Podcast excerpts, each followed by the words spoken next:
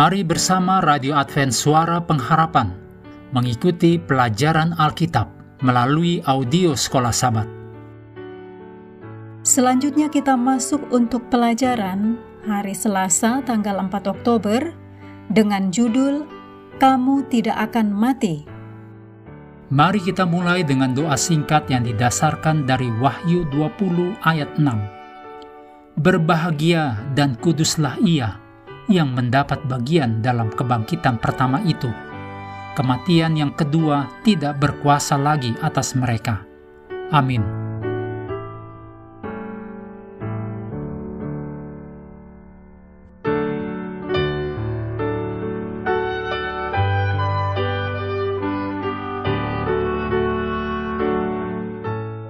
Kejadian 3 ayat 4 menuliskan, Tetapi ular itu berkata kepada perempuan itu, sekali-kali kamu tidak akan mati. Kebohongan ini telah diulang selama berabad-abad. Salah satu bentuk kuat dari kebohongan ini terlihat dalam kepercayaan umum tentang kebakaan jiwa. Gagasan ini adalah dasar dari banyak agama dan filosofi kuno. Di Mesir kuno, hal itu mendorong praktik mumifikasi dan arsitektur pemakaman seperti yang terlihat di piramida.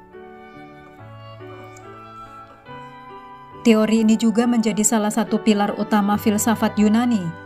Misalnya di Republik Plato, Sokrates bertanya kepada Glaukon, Apakah kamu tidak sadar bahwa jiwa kita abadi dan tidak pernah binasa? Dalam Paido Plato, Sokrates berpendapat dengan nada yang sama, mengatakan jiwa itu abadi dan tidak dapat binasa, dan jiwa kita benar-benar akan ada di Hades.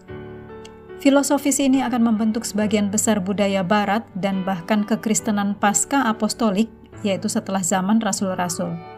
Tetapi filosofis itu bermula jauh lebih awal, sudah ada di Taman Eden bersama iblis sendiri. Inti dari pencobaan di Eden, iblis meyakinkan Hawa. Dalam kejadian 3 ayat 4, dikatakan, "Sekali-kali kamu tidak akan mati." Dengan pernyataan tegas ini, iblis menempatkan firman-Nya sendiri di atas firman Tuhan. Ayat-ayat berikut ini mengajarkan hal yang berlawanan dengan kekekalan jiwa, seperti dalam 1 Korintus 15 ayat 51 sampai 58, bagian dari perikop kebangkitan tubuh pelajari dan gunakan ayat-ayat ini untuk melawan kebohongan ini. Mazmur 115 ayat 17 Bukan orang-orang mati akan memuji-muji Tuhan, dan bukan semua orang yang turun ke tempat sunyi. Yohanes 5 ayat 28 dan 29 Janganlah kamu heran akan hal itu, sebab saatnya akan tiba bahwa semua orang yang di dalam kuburan akan mendengar suaranya, dan mereka yang telah berbuat baik akan keluar dan bangkit untuk hidup yang kekal, tetapi mereka yang telah berbuat jahat akan bangkit untuk dihukum. Mazmur 146 ayat 4 Apabila nyawanya melayang, ia kembali ke tanah. Pada hari itu juga lenyaplah maksud-maksudnya. Matius 10 ayat 28 Dan janganlah kamu takut kepada mereka yang dapat membunuh tubuh, tetapi yang tidak berkuasa membunuh jiwa. Takutlah terutama kepada dia yang berkuasa membinasakan baik jiwa maupun tubuh di dalam neraka. Teori setan bahwa alaminya jiwa itu kekal tetap bertahan bahkan di dunia modern kita buku, film, dan program TV semuanya terus mempromosikan gagasan bahwa ketika manusia mati, manusia hanya beralih ke keadaan sadar lainnya. Betapa disayangkan bahwa kesalahan ini diberitakan di banyak mimbar Kristen juga. Bahkan ilmu pengetahuan telah terlibat.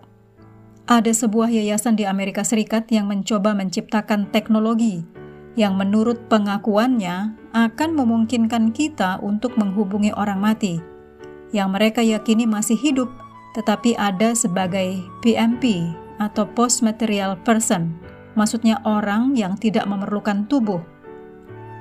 Dengan kesalahan yang begitu lazim, tidak mengherankan bahwa penipuan ini akan memainkan peran penting dalam peristiwa akhir sejarah manusia.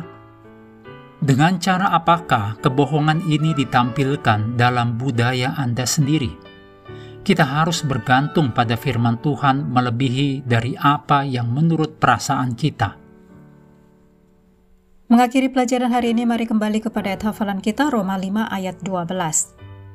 Sebab itu, sama seperti dosa telah masuk ke dalam dunia oleh satu orang, dan oleh dosa itu juga maut, demikianlah maut itu telah menjalar kepada semua orang, karena semua orang telah berbuat dosa.